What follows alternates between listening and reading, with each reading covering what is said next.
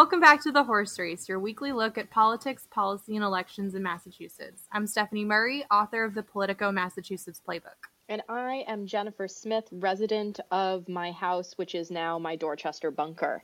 As you'll hear from this recording, we are coming to you not from our beloved podcast bunker, but our respective pods, like we're in Love is Blind Coronavirus Edition. The grip of this disease has gotten even stronger since our last episode, and since then, the governor has recommended that folks work from home. There's no shelter in place order right now, and he says there won't be one, but we are sticking to remote recordings, and we hope to be back face to face sometime in the not too distant future. Stephanie, how's your bunker and how's your social distancing going? Oh, Jen, you know, I wish we didn't have to do this, but I think it's important that we all do our part to social distance. So hopefully, uh, if you're listening to this podcast, um, we can take you away from your your internal monologue and your thoughts for a little while, distract you from I don't know, flipping between cable news stations. That's what I've been doing. But Ugh. it's just so serious. I, you know, I drove past Trader Joe's the other day, and people were lined up to get in the store. Uh, there were people with masks. It's just like this really bizarre, serious feeling dystopian time in our state and in our country. I mean, how's your how's your bunker, Jen?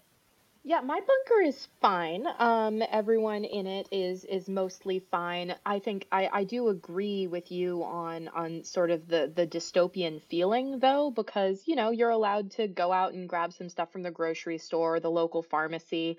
But what has been so odd for me is that I can't really get my head around how much of it is kind of this snowballing panic response that's leading people to you know, hoard gallons of milk for some reason. It's like, you know, you're kind of watching how people respond to um to kind of all purpose disaster.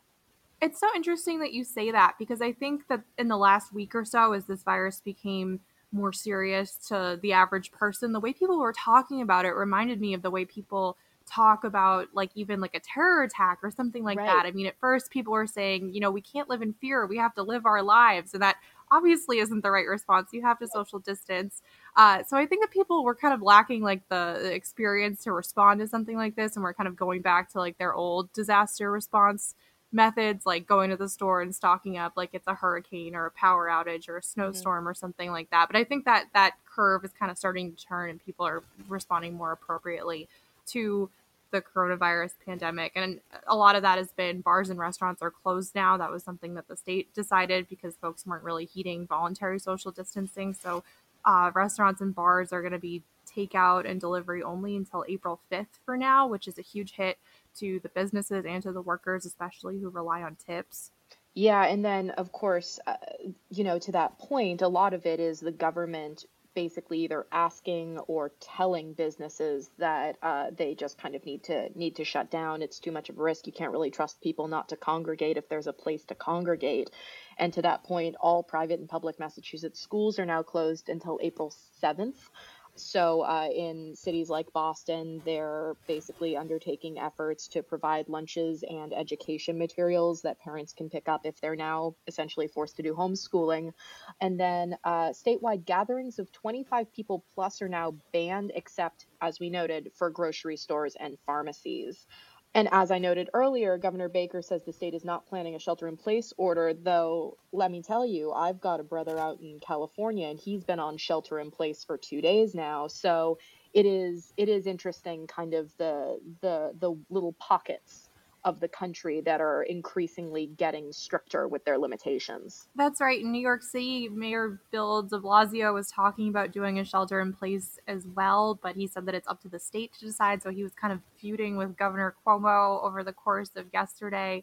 Uh, this is just really kind of exposing a lot of rifts in our government and society, even. Um, and something I found really interesting. So last night, during uh, when I was watching the election results come in, folks were kind of saying Bernie Sanders, now that he's up against kind of an insurmountable delegate lead that Joe Biden has, the more that he stays in and continues to run, people will be going to the polls, which might be a public health risk for people to be going and using the mm-hmm. pens mm-hmm. and using up hand sanitizer and wipes when they could just be staying home. So, I mean, we there's just no roadmap for how this is going to impact the primary and then the general election as well. But it's just, it's just so, it's crazy. It really is making the case for mail in ballots, isn't it? Yeah, but you also have to be careful not to lick the envelope. In Washington State, That's the Secretary of State was oh, asking everyone not to lick their envelopes, and they were opening everything with gloves in case. Cause there's just so much we don't know about the virus and how long it lives on surfaces. Yeah, that's true. And so, uh, can we talk about the very strange roller coaster of what's happened in the last uh, 10 minutes of this Wednesday? This is something you'll only know if you are extremely online uh, because it all happened so quickly. So basically, Bernie Sanders pulled uh, his digital ads off of Facebook. He pulled away his digital ad spending, and Axios ran a story that he was dropping out of the race. And then they changed the story that he was just dropping his ads off of Facebook, but that was af- uh, it was too late before people just started running with it and aggregating it and saying that Bernie Sanders had dropped out uh, when in fact he hadn't. Uh, his campaign said earlier today that he was going to be assessing the path forward, which is usually kind of code for we're deciding whether to drop out or not. But somebody absolutely jumped the gun, and then uh, hundreds of other people also jumped the gun. It's true. It's it's crazy. So I really enjoyed that. There were a bunch of different versions of the story. There were journalists dunking on other journalists on Twitter for posting things too quickly. Just a really really like like you know, I would say compared to a global pandemic, like low stakes Twitter chaos um, that like briefly took me out of everything. Um, but quite aside from that, why are we here today? So today we've got Boston City Councilor Michelle Wu, who's going to talk to us about coronavirus impacts in Boston, from local business to transportation, the city council itself. And then we have uh, State Rep Jon Santiago, who's also an emergency room doctor, who's going to talk to us all about how state government is operating during this pandemic and what he's seeing on the ground at the hospital. Let's get into it.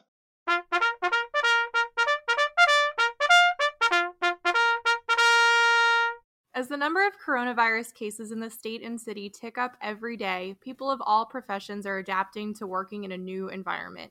That involves a lot of isolation, but for governors, mayors, and city councilors, connection and conversation is still important, and even life saving as new questions about the virus and safety arise every day. The Boston City Council is holding meetings remotely, and Councilor Michelle Wu is connecting community members to professionals via Q&As on social media, getting a sense of what public concerns are as well as what the experts have to say.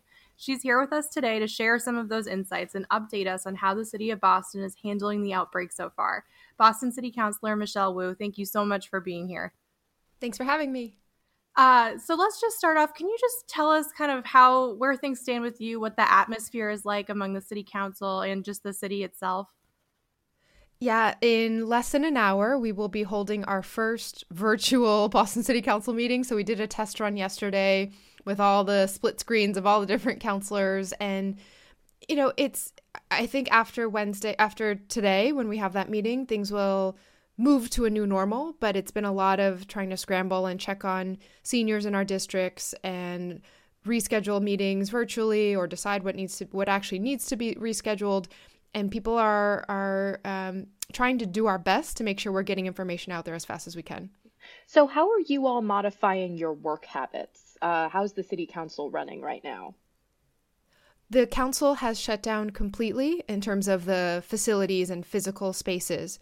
So um, today's meeting will be entirely online, entirely virtual. So all councilors will be on a laptop or a phone, tablet, and um, you know practicing raising our hands through the little buttons on in, in your laptop, etc. It, it's going to be a wild experience. Um, but all of our staff are working from home folks are forwarding phone calls and voicemails over to their uh, personal phones and we're trying to do the best we can to keep going um, while also modeling social distancing. Uh, so when you're modeling social distancing do you feel like you're less connected to your constituents? I know you've been doing stuff on social media and online but uh, how do you reach people that aren't very online who are often kind of the most at risk of this virus? Yeah there's there's certainly something that is missing when you move to this face to face through the screen as opposed to in a room altogether. And many of the constituents that we're trying to reach, I think, aren't even sure how serious this is, how long this will last. So there's a baseline of just trying to get people's um, sort of medical understanding up to date. And then from there, figuring out how we continue to build community. So a lot of folks are doing phone calls to one on one to seniors in their district, Uh, we're trying to do as many teletown halls and Facebook Lives and online broadcasts as possible while constantly reminding people, even though you're physically distancing yourself from others, make sure that you're still coming together with the people who are in your lives and checking on everyone. Mm. And of these approaches that you've taken so far, like the virtual town halls and the Twitter Q and A's, uh, what's the response been? Um, do you do you think that one approach has been more effective than another in kind of communicating both that basic information, but also sort of providing the comforting function? Yeah, I don't think everyone needs 100% of the answers right now. And I think sometimes in government, there's this fear of, well, we better not say something until it's totally sure, or let's not share even how we're thinking about how we'll get to the right decision. But in this case, when there is so much up in the air, people's lives and routines are totally changed, the more than we can share, even just about what we're thinking and what policies we need to finalize or, or um, be in discussion about, people are taking comfort in the fact that they know we're having the right conversations. And so I've been taking lots of recommendations and, and requests for what types of topics folks are interested in learning more about. We do a quick 20 to 30 minute Q&A on Facebook Live so people can ask questions live or send them ahead of time. And then everything gets posted online afterwards so you can go back and, and watch it anytime you can anytime you have the time. One of the big questions it seems to me like that's up in the air is whether the city of Boston or even the entire state will become more restricted. You know, the big rumor has been that Massachusetts is going to order a shelter in place, which Governor Baker has said will not happen repeatedly. But do you think that something like that should happen, at least in Boston? You know, we are operating from a place where we don't have all the data. So it's it's frightening to start there that we don't actually know how widespread the virus is in the community. What we do know is that from the limited testing that has been done, and again, this is because of federal policy and the Trump administration really being slow to get started on on getting testing out there. Um, but anyway, the numbers that we do have show that Massachusetts, as it currently stands, is the third highest state when it comes to cases per population. So we should be taking as many precautions as we can in this moment. Early action always saves lives down the line when it comes to preserving our hospital capacity. And we are a smaller, sort of more condensed state and city, and we should be talking about those measures that will try to keep people apart now because other uh, in other locations the case count isn't as high yet, and there's also much more physical distance even between homes and, and houses. And um, our unique circumstances are that when the spread does start to pick up, it could spread quite quickly. Mm. So what is it going to take kind of in your view to get people to to process the idea of social distancing? Um, of course, we all saw the photos of the bars in Southie over the weekend, um, and then all of the closures because, uh, as I think it was Senator uh, Nick Collins was pointing out, clearly voluntary social distancing didn't work. So we've got to just mm-hmm. shut it down to take that option away from people. What's going on? I think there's a little bit that was just misinformation in that people are processing the fact that COVID 19 hits older adults, seniors, much more seriously than it does younger adults and kids. And those are averages. So there certainly are young people and kids who have been hospitalized, and, and um, it's not true across the board that you're sort of super immune if, if you're young. But that general sense that okay, we're okay because we're in our 30s or 20s. Um, it doesn't stop there because even if you are not going to end up in the hospital, you might be contagious before you even have any symptoms at all.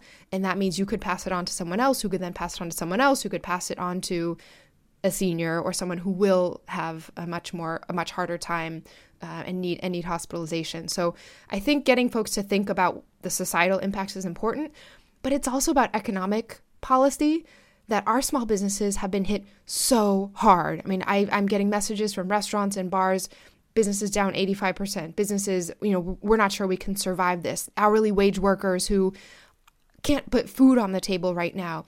And if you don't provide some guarantee that there will be economic support down the line, or ideally as soon as possible, businesses are in that really hard situation of do I stay open and risk contain, you know, spreading this?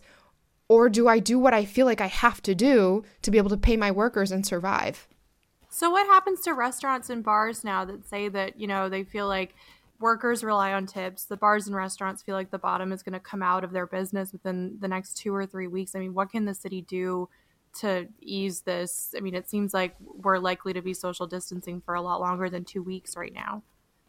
Yeah, the latest that I've heard from epidemiologists and public public health experts is that it is likely to be at least two months. Right, so this is more about months than weeks.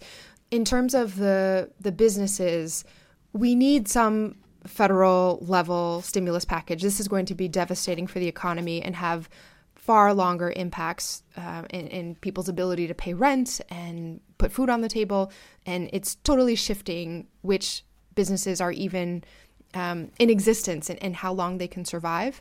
At the city level, what we could do is to take measures to try to ease that in the short term, right? So the city could defer collection of property taxes that would give property owners a little bit more flexibility and liquidity when their tenants aren't able to pay the rent, right? So if you own a, a building that has a restaurant on the first floor and that restaurant is making no money right now, if you don't have to pay your property taxes at least until next year or whenever it is down the line, you're better able to absorb the impact of that restaurant and and um, what they've suffered.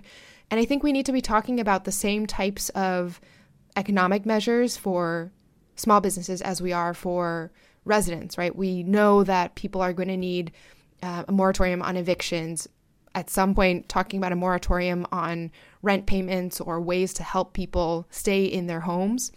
And then on the business side, similarly, thinking about utilities and um, other payments that have to happen on a regular basis. Could there be more supports to not keep that stress on businesses as they're not bringing any money in the door?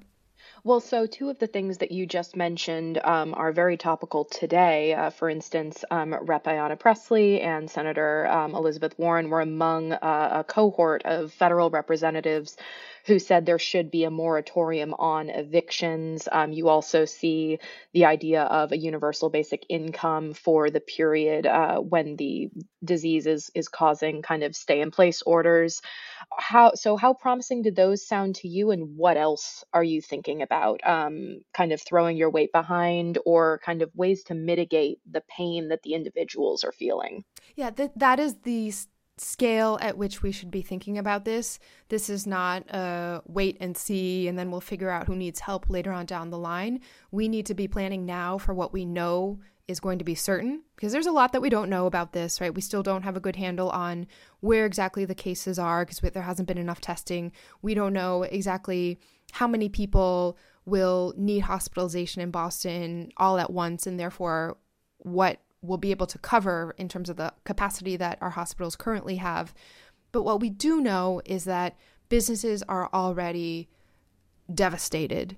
Workers are already beyond struggling. People are are frantic about how to keep their lives going.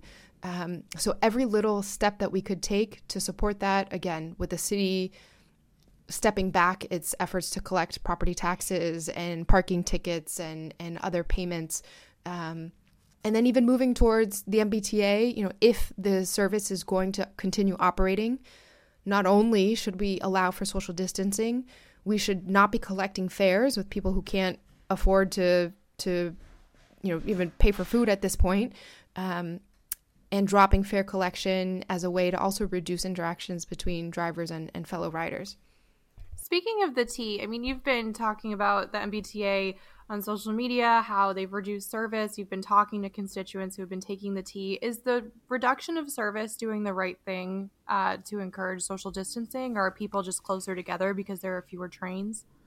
We saw the pictures yesterday. Yesterday, Tuesday was the first day of the reduced service and the new schedule, and immediately my phone started blowing up with pictures on the blue line, folks talking to me about the green line. It's not everywhere, right? So I'm I'm hearing that the orange line has been pretty quiet, but wherever there are still people that must rely on the T to get to work, whether it's essential workers in our healthcare system or first responders or others whose employers aren't shutting down yet because they haven't gotten the official word from from the state and the city, people are still needing to go to work to put food on the table or to help others. And if we will continue to run the T, public health has to be the, the top priority. We can't just say, okay, you know, we think there's half as many riders across the system, therefore we'll just go to half service. It's not true line by line, bus by bus. And then you're putting people in even more dangerous situations when you're exposing, even if it's fewer drivers, but if you're exposing them to larger crowds of people, that is exponentially greater risk. Um, and uh, kind of the last thing, this is going to be an ongoing issue, obviously. Uh, so, what's next? What are you keeping an eye on? A lot of it now is just tracking how quickly the caseload goes up. The we're past the point of being able to stop or contain the virus, and Boston is right up there in terms of cities that that will likely be hit hard because we are we already have a density of cases that's higher than most other places. The big question is going to be when it hits the peak, when the infections have gotten to the point where it is so widespread that people are going to the hospital all at the same time. Are we ready for that? And do we have the equipment for the healthcare workers? Do we have the beds and the ventilators available? We're not talking about huge numbers of the population overall. You know, the estimate is something like uh, between 20 and 25% of people have um, needed hospitalization in terms of confirmed cases right now. And overall, from other countries, we know that it's about 5%, I think, of folks who have it a, a really serious case of this. So 80% of the population is generally fine taking care of themselves at home. But even 5% of the population is more than the number of empty beds that we have in our ICUs and in our rapid response spaces. So that's going to be the biggest stressor on the system. And can we manage that so that people will have the care when they need it? City Councilor Michelle Wu, thank you so much for joining us for the remote podcast today. Uh, we really appreciate it. Thank you. State Representative Jon Santiago is in the unique position of being both a legislator and physician on the front lines of a viral outbreak that requires serious governmental response and, of course, medical action and resources. He's been providing his Twitter followers with quick clips updating them both on what's happening at the ER where he works, as well as what policies are being enacted on both the state and national levels. He joins us now to go into a bit more depth. So, Representative Dr. Jon Santiago, thank you for being here. Thank you for having me. So first and foremost, how are you doing right now? I'm doing fine. Uh, you know, I've, been for some reason blessed with a lot of energy. Um, you know, I, I, get my hours of sleep in. I exercise regularly, try to eat well, and so right now um, we're in a, a, in a trying period, and we need all hands on deck. And I'm here just to perform my duty. So, what's the balance actually been like right now between your job as a representative and also this kind of unprecedented busy time as as someone in the medical field? Let me just start off by explaining the, how the emergency department kind of works. So, typically, it's all shift work, right? So, you clock in for about an eight-hour shift, either from seven to three, three to eleven, or eleven to seven a.m. And the average emergency medicine doctor works three to four shifts a week. So by all means, I mean, you know, typically not 40 hours a week. It's a demanding job, as you can probably uh, imagine, particularly at places like BMC, uh, a level one trauma center, a hospital that disproportionately sees um, an underserved community. And so what I've done over the, you know, since I was elected, I've been able to scale down my number of hours in the hospital. So I work typically anywhere from one to three days a week, depending on my schedule in the state house and in the community. For example, during budget um, week, budget season, I typically spend more time in the state house. Uh, when session kind of closes down, I spend more time in the emergency department. But I like to keep um, a little bit of both. I mean, I think it keeps me aware of what's going on. It's always a reminder of what's at stake. I mean, I always say what's happening in the emergency department, when I see it day in, day out, is an exact reflection of what's not happening in the state house. And so I like to keep both. Um, you know, the emergency department is, you know, I spent so many years training and educating myself. I'm sure you're familiar with the long haul, what it takes to become a physician. And I love the job, and you know I'm so fortunate that the hospital where I work at is also, is also located in the district where I represent. So I'm often seeing patients and constituents and the like and neighbors, and so it's always funny to me when uh, you know those patients are will see me in a suit or something. They're like, "Well, I, you're not a doctor today," and I'll explain to them I'm actually your state rep as well, and vice versa. Um, but you know I'm doing well. Um, I'm looking, I'm looking, I'm hunkering down right now practicing social distancing, and um, I'll be working again Friday, Saturday, and Sunday at the hospital. So, what does it feel like? I mean, Boston Medical Center is so busy, anyways. Does it feel different in the emergency room right now with people nervous about coronavirus, or is it kind of just the same pace that it always is? Well, I mean, it's it's definitely not the same pace. I mean, you know, before even the coronavirus hit, over the last couple of years, I would say all emergency departments in Boston have grown busier in the boarding situation. And boarding is people pretty much staying in the emergency room because they can't, um, they don't have a bed upstairs yet. So people waiting to be admitted to the hospital has become increasingly uh, worse over the past couple of years. And in fact, January was the busiest month in the history of the BMC emergency, uh, emergency department. And so, in that context, and the fact that, you know, the gunshots, the heart attacks, the strokes, those don't stop just because coronavirus came, right?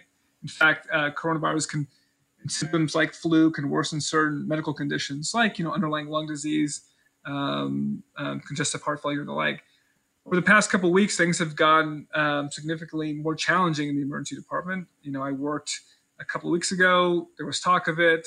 Um, as soon as Charlie Baker and Donald Trump came out with their uh, national emergencies and state emergencies, respectively, um, you could feel there was, uh, you know, a bit uh, higher level of intensity. Um, people were more concerned.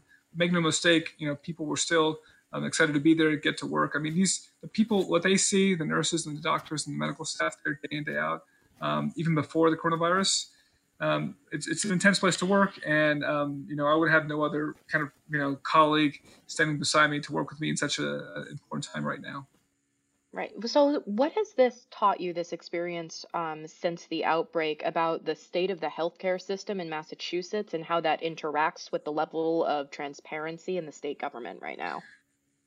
Well, I mean, the state of our healthcare system at large, I'm talking about nationally speaking, it's always, uh, I think it's always been strained and, and, it's always been something that I've had a fascination with because, you know, we have just a, tor- a horrible safety net um, situation for our communities that are most underserved, right? And I think this really highlights that. I mean, I think about what's going on in Italy and France, and you know, I spent five years abroad working um, before coming back to the states, so I'm somewhat familiar with what's going on in not just uh, you know the developed world, but the developing country as well. And you know, you know, I love this country and I love its and I love its people and its doctors, but the healthcare system, um, you know, sure needs uh, a change of pace if we if we want to you know improve the lives of so many people. And all that the coronavirus has done right now is highlighted the deficiencies um, and the work that we need to do. So I mean, just like kind of on a day to day basis, how should state government, like, or at least the legislature, be functioning? I mean, so many members are over 60. Is it safe to have them go in and be in the same room voting? Are you guys looking at doing stuff virtually?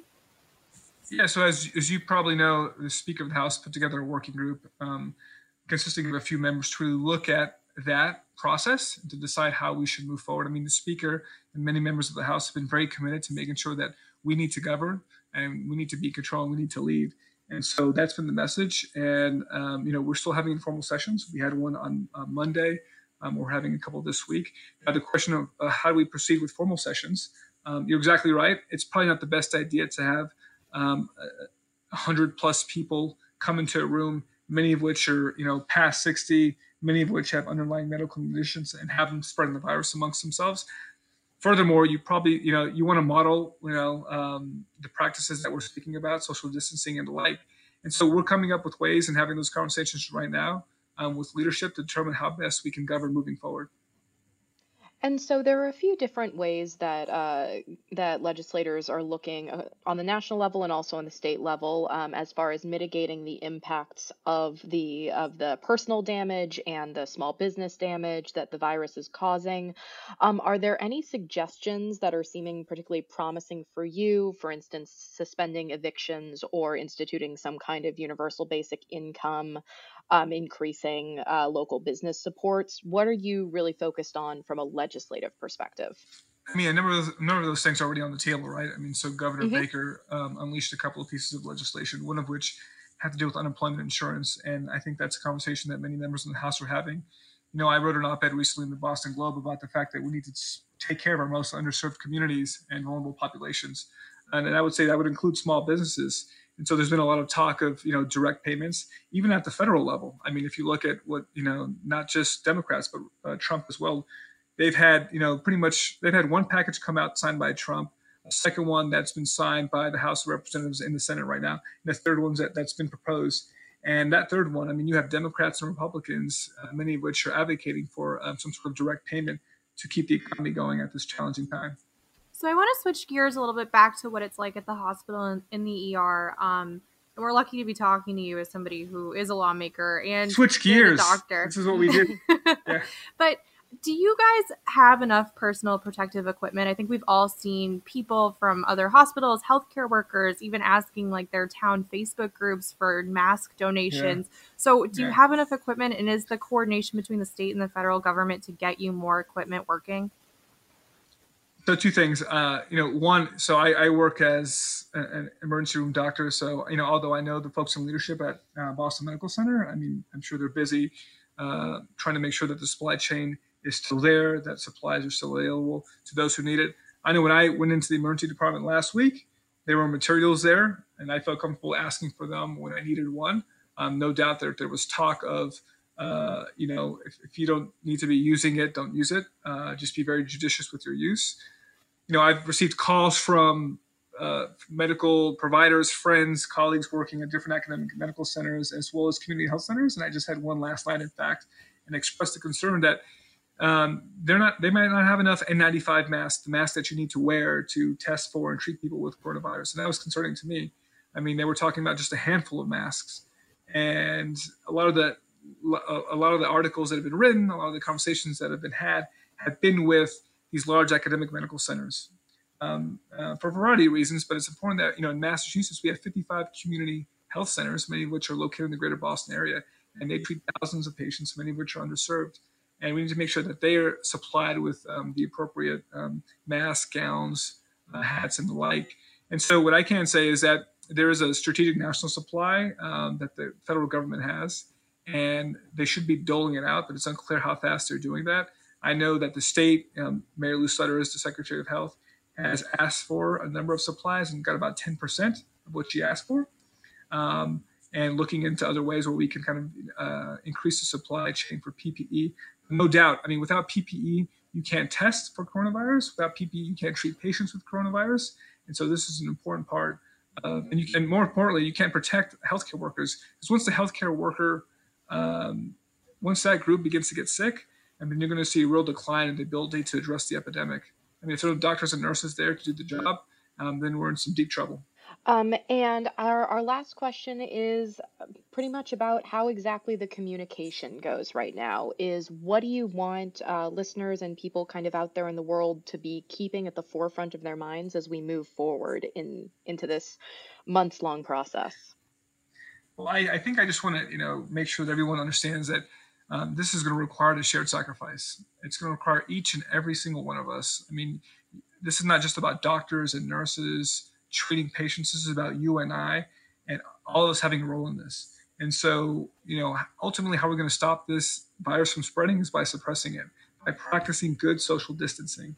And you know, you don't have to be a doctor or nurse to practice that. So everyone needs to be at home um, if they if they can be at home, and um, you know, washing their hands, practicing good hygiene, because that's the only way that we're going to stop this. The virus is tricky.